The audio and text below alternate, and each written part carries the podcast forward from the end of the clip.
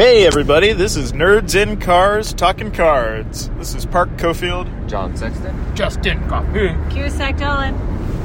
And we are in a 2014 Toyota Prius. We are 162 miles to Detroit. What's the most... Oh, we just passed through, what, Grand Rapids? No. Yeah, Grand Rapids. Grand Rapids. Probably the biggest thing. Wait, did we? Yeah. Oh, we did not feel that. Oh, man. Well, there was a sign towards Grand Rapids. Yeah. So you were paying a lot more attention than we were. And so for this episode, we wanted to talk a little bit about webcam playing of Magic the Gathering.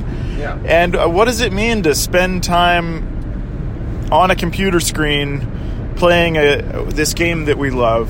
And what are the similarities between this and in real life? And why we play online and... the people we play with online, and how that facet of this game impacts our lives.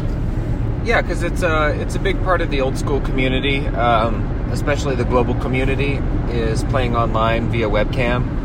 And that was one of the things that initially made me feel like I could get into old school.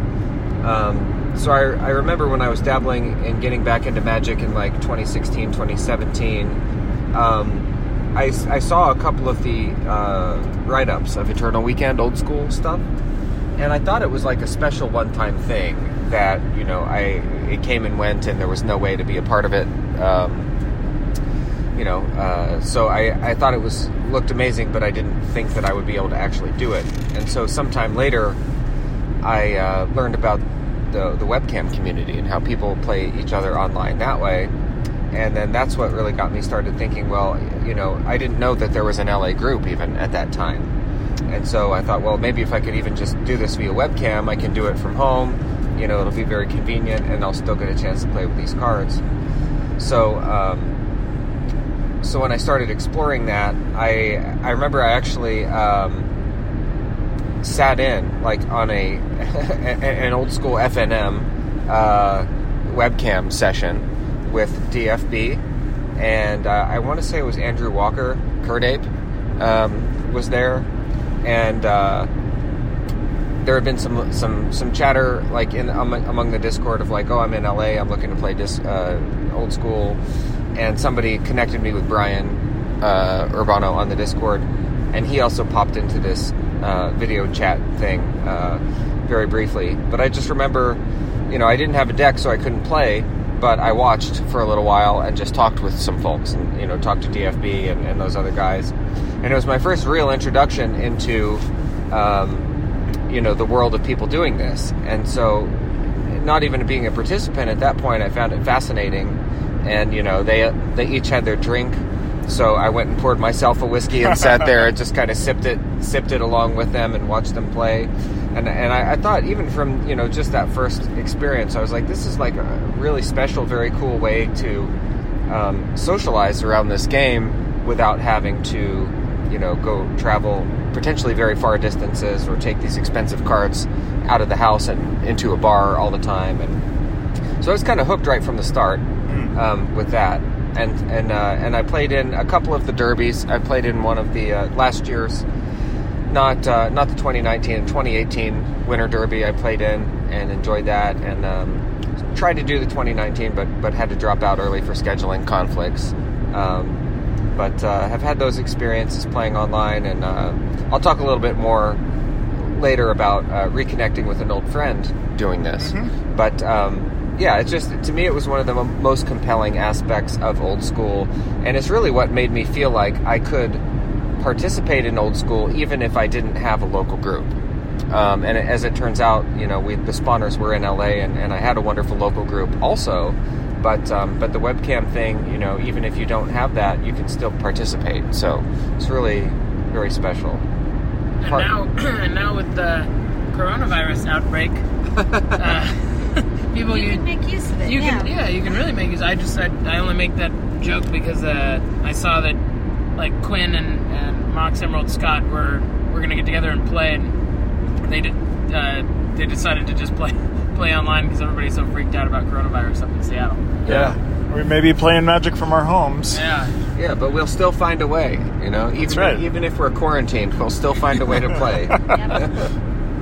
Yeah. So, Park, what are your experiences with webcam play? I mean, it was the first way I started playing any old school. I found my way back into Magic through Instagram and the old school MTG Instagram page, and found myself looking at those posts, and finally found my way to a Facebook group that was playing old school original Type 2, which was revised Dark and Fallen Empires. Oh.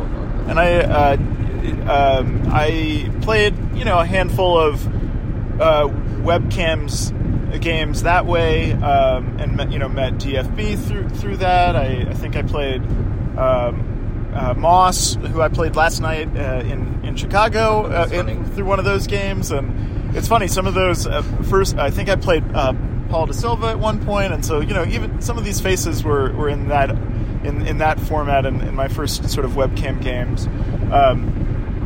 I remember distinctly playing one of these webcam games.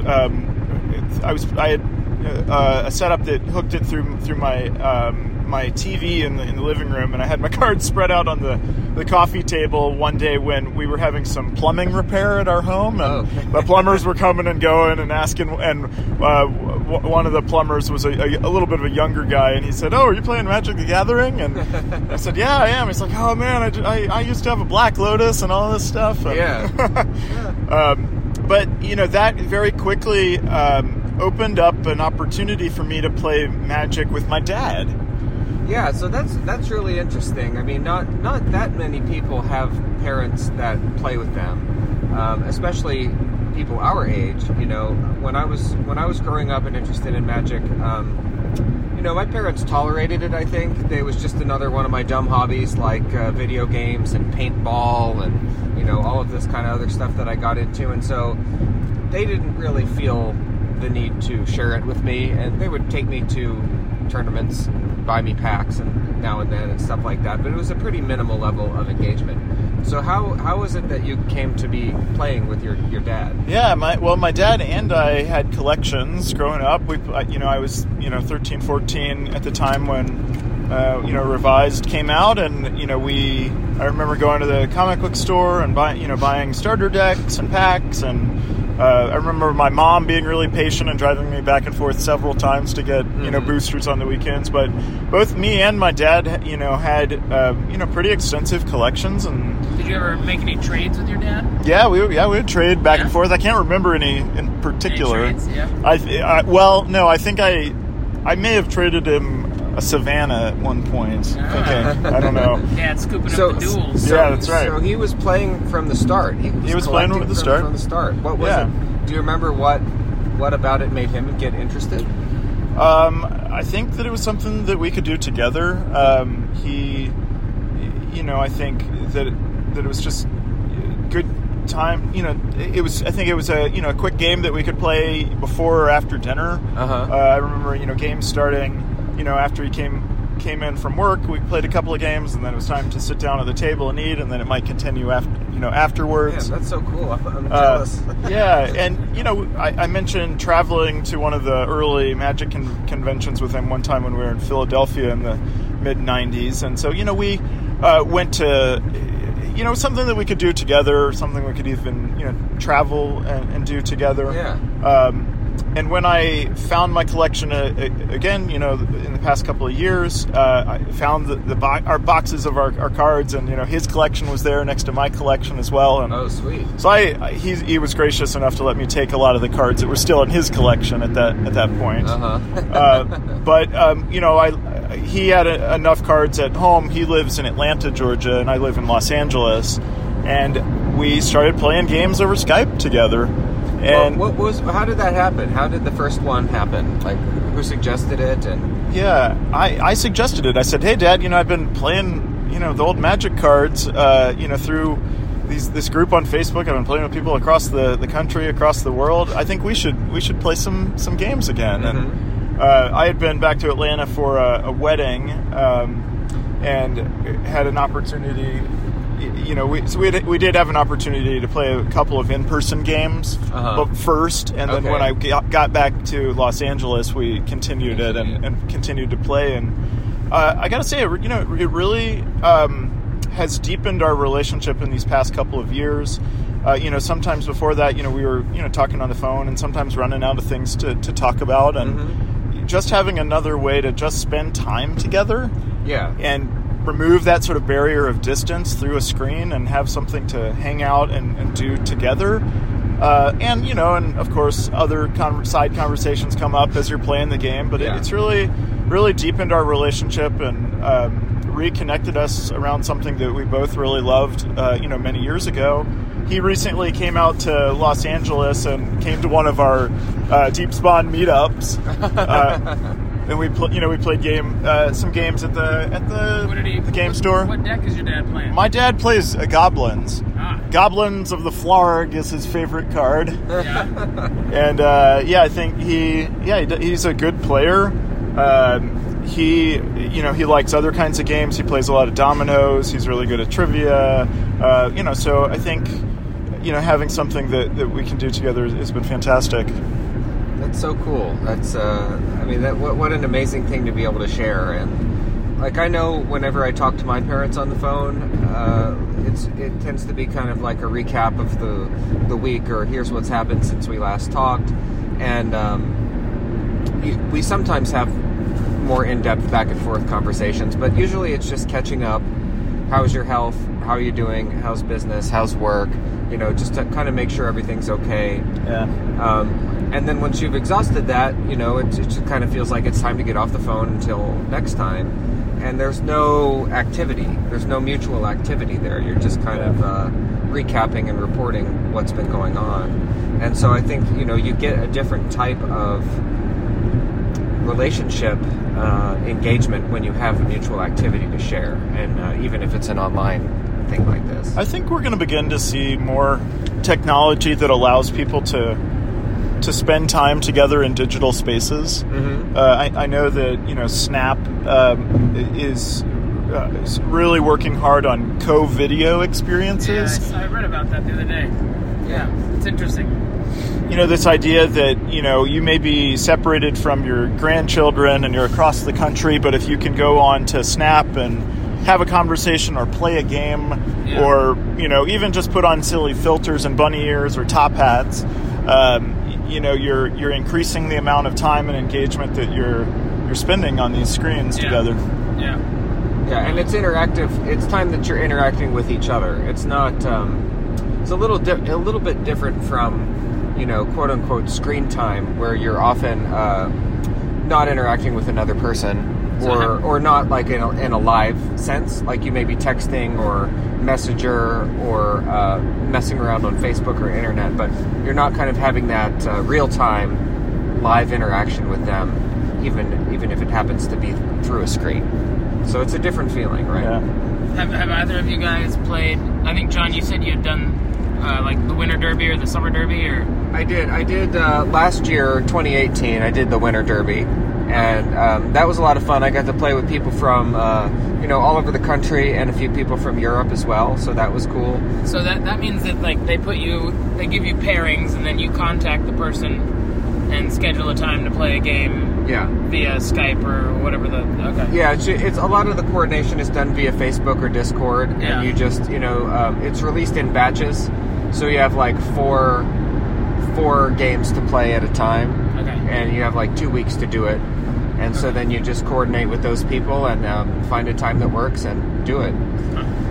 So it was pretty easy for me to do that first time around. But this most recent Winter Derby 2019, I signed up perhaps a bit too optimistically because the baby had just come. And that also meant that the home office that I used to have set up to play in was now the nursery. Yeah. So, you know, my desk had moved out to the living room, and it was hard enough to find a time to to schedule, let alone actually get like an hour or two to sit down and in the quiet where I'm not worrying about waking the baby or having noise in the background or whatever. So what about setups, Park? What does your setup look like? I'm really simple. I stack my laptop up on some, you know, encyclopedias or a box, and I tilt the, you know, the top of the case down so the camera's pointing, you know, on my playmat. Yeah. I don't have a fancy rig. I know there's some really good tutorials and setups out there, some good cameras that people use.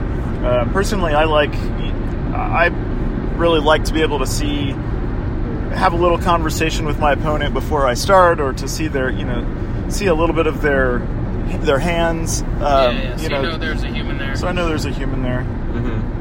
And I sorry, go ahead. Oh, and also tell if they're cheating, like that one dude. Just have a little wide, get a wide field of view of, of your opponent is a good tip.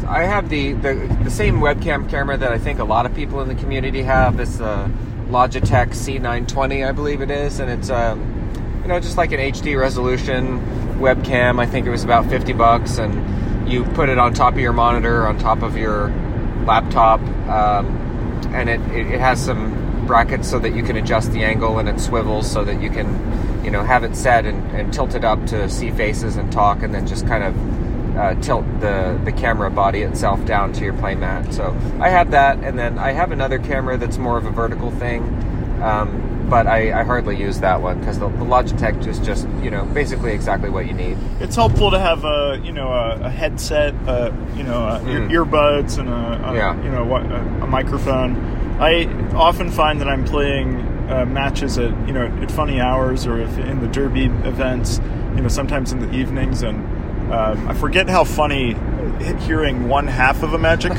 game sounds. But frequently I'll be playing and say something that sounds totally normal to us in the game, and I hear my wife cackling and laughing in the background of how silly I sound, and like, in the game, and she goes, "Oh, you were so mana screwed during that." I like having the AirPods to play with, because it's both, you know, headphones and a microphone. That's very easy to manage, and getting your lighting right can be tricky. I'm not the best at that, so sometimes, you know, you get glare or whatever, but it's worth putting a little bit of effort into trying to figure out like a lighting setup that works so you can see, your opponent can see your cards without glare. What's the furthest away opponent that you've played? So I think it was the Netherlands, someone from there. I can't remember exactly where they were, but it was Europe. But one story I did want to share was about reconnecting with one of my best friends from college. My college roommate Adam Richardson. He's a guy. He lives in Nashville, although he's not. I don't think he's really plugged into the Nashville old school scene. Because he doesn't have many cards anymore and doesn't play that much. He's got a kid and, wife and job and all that stuff. But he still loves Magic and still reads about it. And one day we got to texting about Magic, and I told him, "Hey, I'm playing this old school thing. You might really like it." And he got really excited about it. And so we sort of reconnected about it over text and had a few phone calls. And then Bootlegger's Ball started to come around, like get promoted, and I was like, "Hey man, I'm actually going to go to this thing. I'm going to be in Nashville, and I'm going to go to this tournament, and maybe we can get you a ticket, and you can go also, and you can like actually come out and play this stuff." So we did manage to get him a ticket, and then for about 6 weeks or so between when we signed up and when it was time to go to the tournament, he and I practiced via Skype, and He wanted to practice a lot because he hadn't hardly played at all, and he would print out proxies for himself and just proxy up, 100% proxy his decks, and he was iterating on some kind of Grixis control, Grixis mid-range, good stuff lists of stuff that he wanted to play, and he would play that, and I would play my different decks, and I basically said, whatever you want to play, you fiddle around and tinker and make your ideal list that'll be the most fun for you, and I'll lend you all those cards. Like full power 9, all the duels, whatever you need, I'll give it to you so you can play in this tournament and play exactly what you want. So he did that, and part of the reason I ended up playing the fun hot chicken deck that I did was because I didn't have any good stuff left. Another one of our friends in a similar situation also joined for that tournament, John Burr, and so I lent him a deck as well. And so I had like no good cards left, and I was like, I got to make something creative because all my good stuff is lent out. And that's how I even got to thinking about like creating the creative deck in the first place, because I'm like, you know, I lent out my good stuff. But, you know, he and I got to reconnect that way, and we'll still occasionally play webcam games. And both he and John are coming back to Bootlegger's Ball again this year, so I'll get to see him again for that. And it's just been a great way to reconnect and a good excuse to spend time together, because otherwise, you know, we would talk infrequently on the phone, like maybe twice a year for an hour or something like that. And all of a sudden, once you get old school Magic and webcam involved, it's like 4 hours a couple times a week, and yep. You know, until you're it's time to go to bed, or you got to go back to work, or whatever else. So I'd love to figure out a way. We travel so much that we've never signed up for any of these like monthlies or I mean really managed to do any of the games at all online. None, zero. But it'd be interesting to figure out a way to be able to do it while we travel.